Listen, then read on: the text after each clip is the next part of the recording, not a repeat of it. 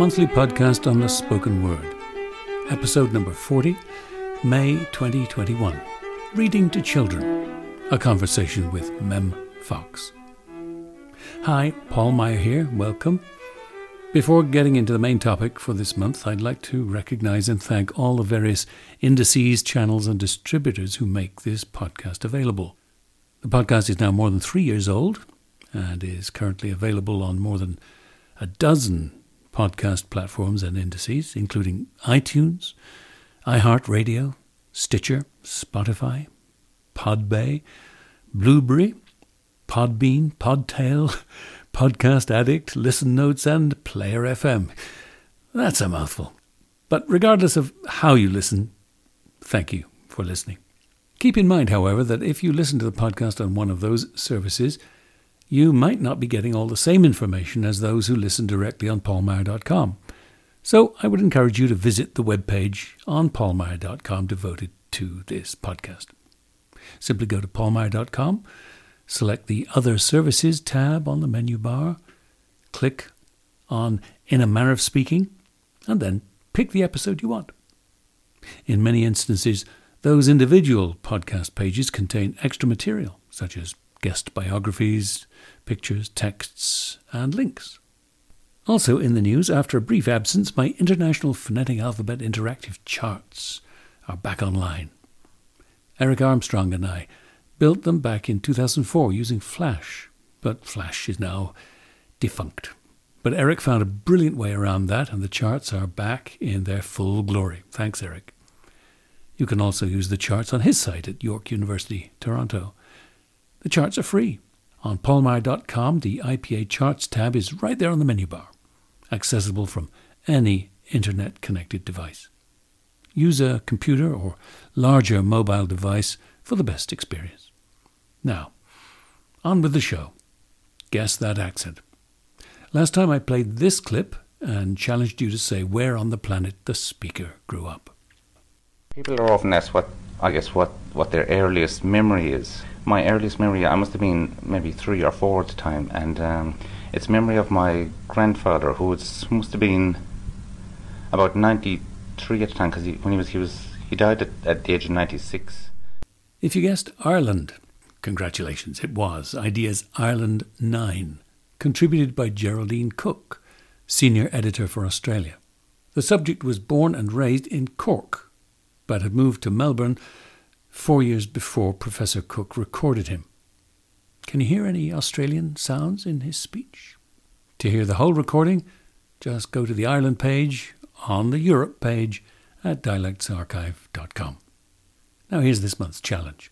Where did this speaker spend her formative years? I think seven or eight years in a row I was in Greece. So because my father was a Latin and Greek teacher, and um, I really enjoyed that. So we had a little really fish fisher fisher village, or what to say. Get the answer next time. My guest today is one of the world's best loved children's book authors, Mem Fox. She and I are old chums. We were at drama school together. We went our separate ways after graduation, she returning to Australia as I went my way, making the USA my base eventually. Her books are popular all over the world. They've been translated into dozens of languages. So, Mem Fox, we haven't spoken in 53 years. Do you realize that? Well, I knew it was a long time, but my maths is so bad that I couldn't take 1968 from 2021. We both trained at one of the most prestigious drama schools in England. You born in Melbourne, you went yes. to Africa and then came to London, and uh, we trained together for three years at the Rose Bruford College of Speech and Drama. I think it's got a different name now, but that was what we called it then. Well, I absolutely know, and I often say to people, I could not have become the children's writer I've become had I not gone to drama school, had I not learnt the finest of the English language by heart. The sense of rhythm of language that I received in those three years was an incomparable training. When I tell people that we had verse speaking classes, four or five of us in a small group every term for three years. They don't believe it. Is that true? Did we do that It much? is. It is. It, it, uh, it absolutely is. It wasn't always the same person. I remember three one man, a woman who was seemed very old to us at the time, but was probably in her 60s. She seemed like 100 years old, named Mona Swann. Oh, She one of my very favorites, Mona Swann. Amazing. So when you're writing one of your wonderful children's stories, I, you think back to Mona Swann at the Rose Bruford College of Speech and Drama, and the rhythms come out of you, don't they? The rhythms are there. Absolutely. And uh, there's a particular book of mine called Koala Lou. Every time I read Koala Lou, I remember Rose Bruford herself, the founder and the director of the drama school. I remember her saying, There are six things that you can do to make your voice more interesting. And the author will tell you which one of those six things you should be using. Yeah. So it's loud and soft, and fast and slow, and high and low. I cannot get rid of it, Paul. Thank God I can't get rid of it. You know, her voice is in my head all the time when I'm doing those things. She was a remarkable woman. Remarkable. So, what else about our training all those many, many years ago has stood you in good stead as a children's book writer? The ability to be brief, I think, has also come from that. To say a lot in a in a few words. I'm, I'm taking one verse from the Bible, which is just ridiculous, but Jesus wept. You know, that's Hmm, that's a hmm. sentence. You know, that's two words, and what it conveys is enormous. So, saying things in the best possible way. You know, I keep coming back to the rhythm. There has to be a certain beat between the first capital letter and the first comma. There has to be a certain calming beat.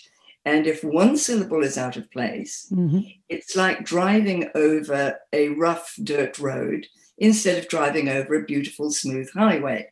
You know, so the first uh, the first couple of lines of Possum Magic, my most famous book, go like this. Once upon a time, but not very long ago, deep in the Australian bush lived two possums. Their names were Hush and Grandma Poss. I couldn't have done that without that training. You have to write it and then speak it, and th- and the speaking of it uh, lets you know if there's anything out of place or if there's something that's too much. I have to say that I'm a very talkative writer. I, talk to myself all the time. I read aloud a, a phrase and then I add it to the next phrase. Then I go from the beginning and read down to the end of that bit. It is a constant, constant hearing of the music of language. A little bit of that has has gone from our culture.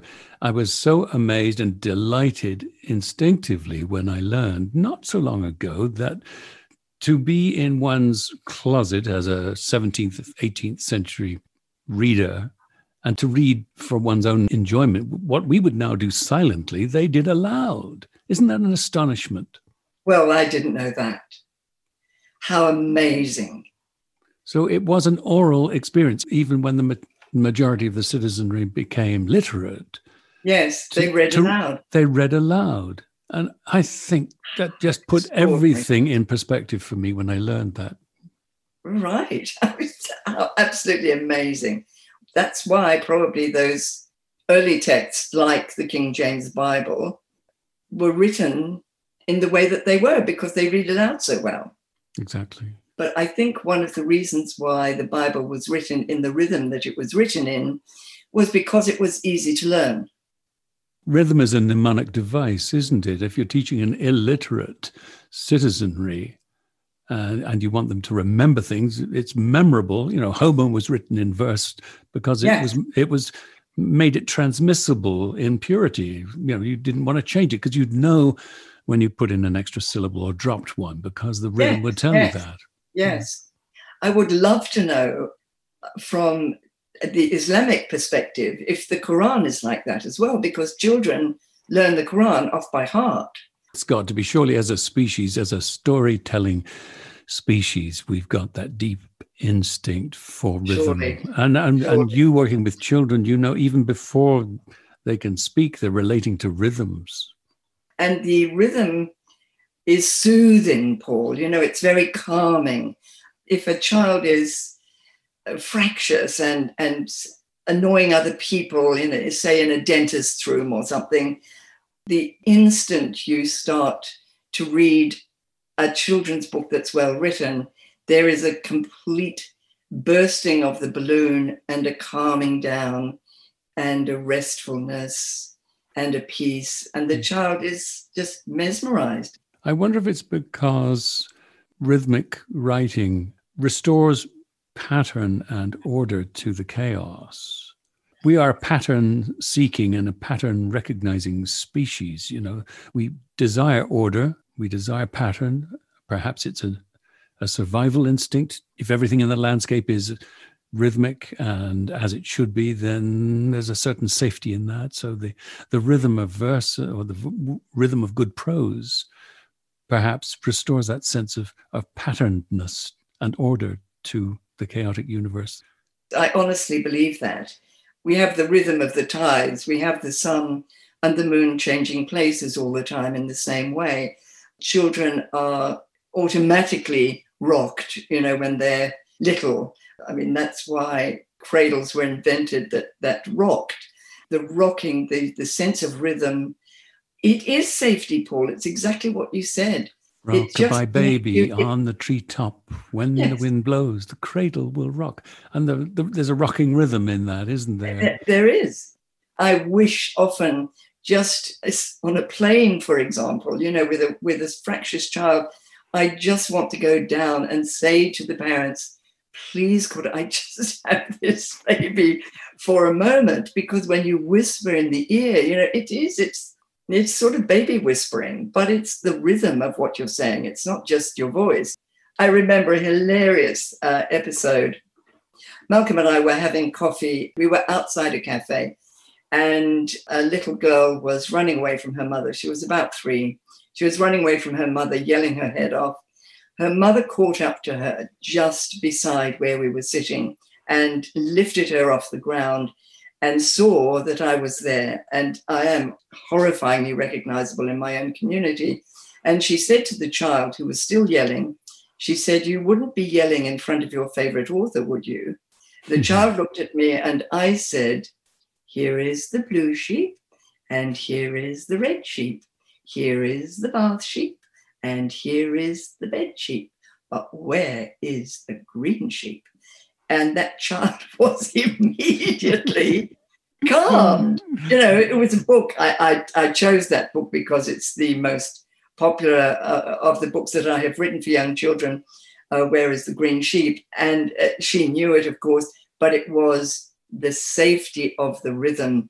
It just burst her balloon and her eyes were wide and they moved on. It was lovely. And the retelling. Every time a story is retold, there's the memory of the previous tellings and yes yes exactly. it uh, it anchors exactly. you doesn't it? It anchors it the child. Tell me what you know scientifically about the youngest that you you know would read to a child from the day he or she is born? I give people a day to recover and to realize that they're parents but really the day after there's there's no point in waiting i mean why why wait? My grandson was born 10 weeks premature, so he was in a humid crib in the hospital for two and a half months after he was born.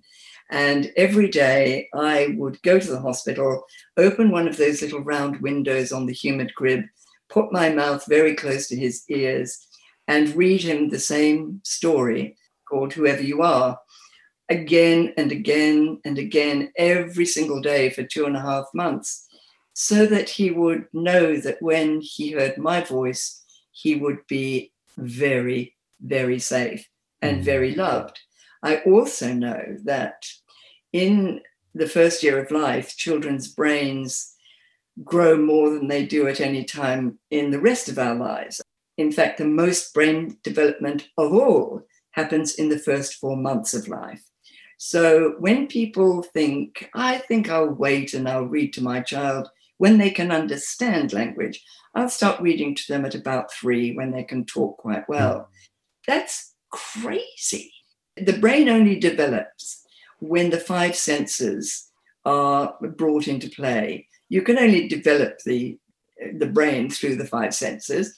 And when you're reading to a child, you are holding them. So there is touch. They're seeing the pictures, they're hearing your voice. Sometimes when they're eating the book, they're actually tasting the book as well. All of the senses come into play when you're reading to a child.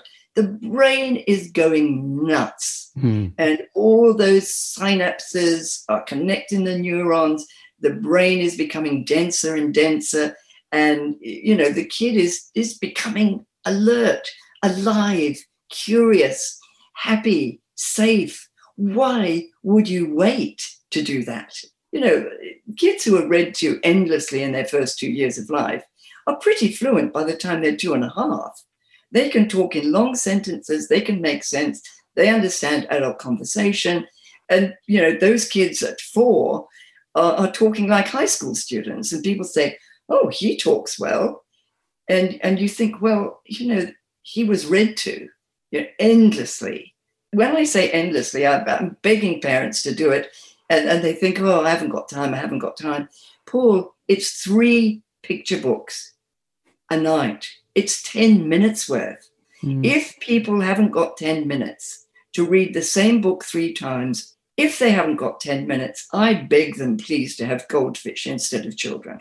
This reminds me of last month's podcast when I was interviewing Joanna Kasdan, the speech language pathologist. Among the many topics we covered, we talked about children raised in silence. I think it's called the feral child syndrome. Of course, she said that those children who are unfortunately raised that way, you know, they may, may never recover because there's a window of opportunity for language learning and relating it to the sounds. I didn't know that. I'm not surprised. And when that window But closes, if you and uh, you know, obviously there's there's the there's the speech formation, but more importantly, there's the language formation, uh, and it all happens yeah. mm, surprisingly early. Let's read one of your books. You okay. you, you promised me a part in one of your I- books. I did, Paul. I did. Uh, So what's the play and what's my part? Well, the book is called Hattie and the Fox.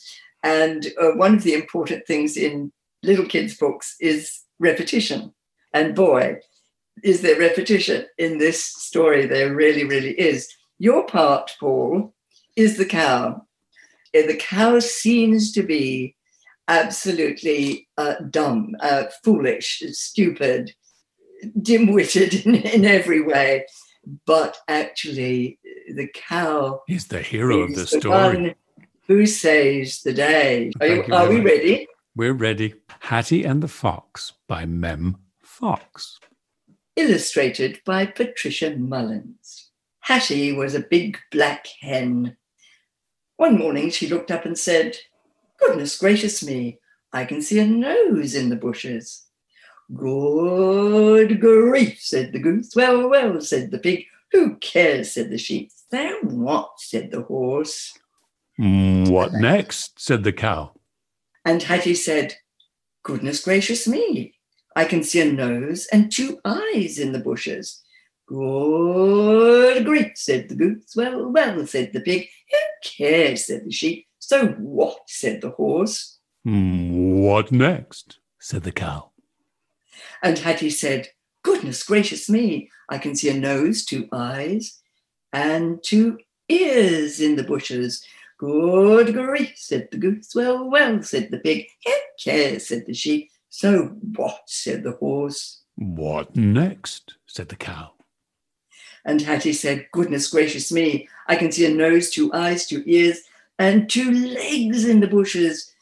Good grief, said the goose. Well, well, said the pig. Who cares, said the sheep. So what, said the horse. What next? said the cow.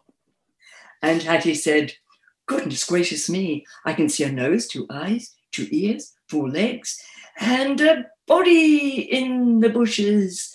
Good grief, said the goose. Well, well, said the pig. Who cares, said the sheep. So what, said the horse. What next, said the cow. And Hattie said, Goodness gracious me, I can see a nose, two eyes, two ears, four legs, a body, and a tail in the bushes. It's a fox, it's a fox. And she flew very quickly into a nearby tree. Oh no, said the goose. Dear me, said the pig. Oh dear, said the sheep. Oh, help, said the horse. But the cow said, Moo! So loudly the fox was frightened and ran away. And they were all so surprised that none of them said anything for a very long time. This is the highlight of my career. A part You know, in a Mem Fox story. Oh, that last line, it just makes me laugh so much because it brings back drama school completely, all those, you know, 50 more years ago. Because Rose Bruford, when she was teaching us storytelling, because that was another thing that we did, if you remember, Oh, yes. uh, we, we actually told stories rather than reading them. And she said the, the first line and the last line are incredibly important. The first line is the bait, and the last line is tying the knot in it. And the last line has to, I think she described it as a, a rubber band lying on the on the page, and it has to be stretched to its absolute limit. It has to be said very, very, very slowly, so that when you finish, the atmosphere is there's like a feather falling to the floor rather than a golf ball. You know, it, it's a very slow, beautiful, restful finish. And every time I read the last sentence of any of my books, I do it in exactly the same way. You know, the training is in the marrow of my bones. hmm And it's so delightful to hear you do short phrases with long pauses. And they were all so surprised that none of them said anything for a very long time. I loved that. I love what you did with that. Paul. That was perfect. Stretch the silence until it almost breaks, right? I mean, it's, Exactly. it's, it's an old theatrical trick, isn't it? It is. Make them wait. Make them wait. Make them wait. Done any um, children's theatre? No, um, um, I went to drama school obviously because I wanted to be an actress. I was quite desperate to be an actress. Uh, All of us were. I mean, why were we there? Of course, we all wanted to. And a lot of us Yeah. went into theatre and education, and the and those. yes, yeah. indeed, because there was the teaching component as well, which was compulsory. Thank goodness. Yes. Um, so many of us did that. In, I think, the beginning of July 1968, which was the month that we finished drama school after three years, I wrote in my journal, I hope I haven't wasted three years. I don't want to be an actress. I want to be a writer. Hmm. And of course, I only know now, looking back, that far from being a wasted three years, it was the crucial three years that made me you know, who, who I who I am. Well, the ethos was that you will be a better teacher if you're an actor. You'll be a better actor if you're a teacher. If you become a director, you'll be a better actor. If you become an actor, you'll be a better director. So the the multiplicity of disciplines that we were taught has always stayed with me. That you should always be everything. And obviously, I don't know how often you read your own books, you make audiobooks of your own books, but you're so brilliant at it. Of course, you're still acting, for goodness sakes. You are a world traveled activist and advocate for children's literacy. Tell us a little bit about, about your lifelong campaign to marry the children's book writing with literacy advocacy.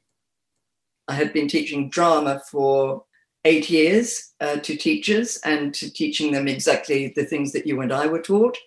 And then I, I caught an absolute fascination with the way children learn to read through our own daughter learning to read without any lessons at the age of four. So she started school at four and a half, and she was reading uh, at, within two weeks. And I said to the teacher, you know, how staggered we were and what was her method. She looked at me as if I was crazy and said, Well, you read to her, didn't you? And I said, We both did. Of course we did. And she said, Well, there you go then. And she turned and walked away as if that was the secret. And that sentence, Well, there you go, it changed my life. So I retrained in literacy and it became my passion because if you can't read, you have so few choices in life. If you can read, you have choices. You can choose, for example, not to read. I don't mind if people don't read. I mind if people can't read. Mm-hmm. And it is absolutely heartbreaking. The figures of people in jail, for example, you know, 80% of them have poor literacy. People who read well are, are healthier. Isn't that amazing? Because they understand, you know, what the health implications are of everything that we do, that we eat, and so on. They understand medication and, and how to take it and when to take it and why to take it. There are hundreds of reasons why we need to be able to learn to read. The, the, the importance of, of being able to be a reader is something that I got really passionate about, almost angry about. And one of the ways kids learn to read more easily is if they can speak by the time they get to school. It's much more important, Paul, for children to be able to be fluent in language when they are five years old and starting to learn to read than it is for them to know the alphabet or the sounds of the alphabet. It is the language, it's the grammar, it's the vocabulary, it's being able to put words together in long sentences, to have conversations with people at the age of five is it's it's so huge it's almost inexplicable Indeed. So that's that was that became my passion. I'm going to play devil's advocate for a moment and and think back in our short human history comparatively recently when mass literacy became the norm or the goal or the aspiration of societies. And I'm thinking back to those pre literate times when perhaps just a very few, perhaps the priestly caste, had the power to read. Uh, but everybody spoke, of course, because you don't need training to speak. You'll, if you are spoken to, you will learn to speak. It's ingrained. But learning to read is a skill that's learned and has to be taught. So uh, here's a provocative question for you, Mem. What have we sacrificed with mass literacy? What advantages did a pre literate society have over a literate society? We did lose something. You know, the difference for me when I'm reading a story, this is, this is the difference. When I'm reading a story to children and my communication is cut off every time I look down to read the next word. So I'm cut off, I, I, I connect, then I disconnect because I'm looking down, then I connect, then I'm disconnect because I'm looking down at the words. Whereas in the past, when there was only one storyteller, there was a storyteller and there was an audience, whether it was yeah the ra- the raps the, the rhapsode in ancient Greece, for example. Oh, the, you know the there is a kind of rapture in the the bonding, uh, Paul, between the audience and the speaker, the humanity, the closeness, the feeling of belonging. It's religious communion, isn't it? It absolutely is, and we we did lose that. Mm. I started the storytelling Association of South Australia, the state that I live in, because I needed that to be kept alive. And even after mass literacy came on the scene, the stories that would have been told orally because the rhapsode didn't read were still communicated orally. We never gathered people together in large groups and read to them. We the actors learned the lines. Yes. And you know, when I grew up in Africa, as you know, I grew up on a mission and there was a mission school which I attended in my first year of schooling until the regime found out that there was a white child in black school and whipped me out. Anyway, in the African school that I started school in, we didn't have books. We were not read to, but my goodness, we sang, we chanted, we listened endlessly to stories. We were drowned in language, the most beautiful language. And of course, you know, they, because children had so much language coming at them from adults who were telling them stories about the past about, uh, for example, in Australia, the, the Dreamtime stories mm. uh, from the Aboriginal people. You know, these these stories were going into children's ears and and giving them language.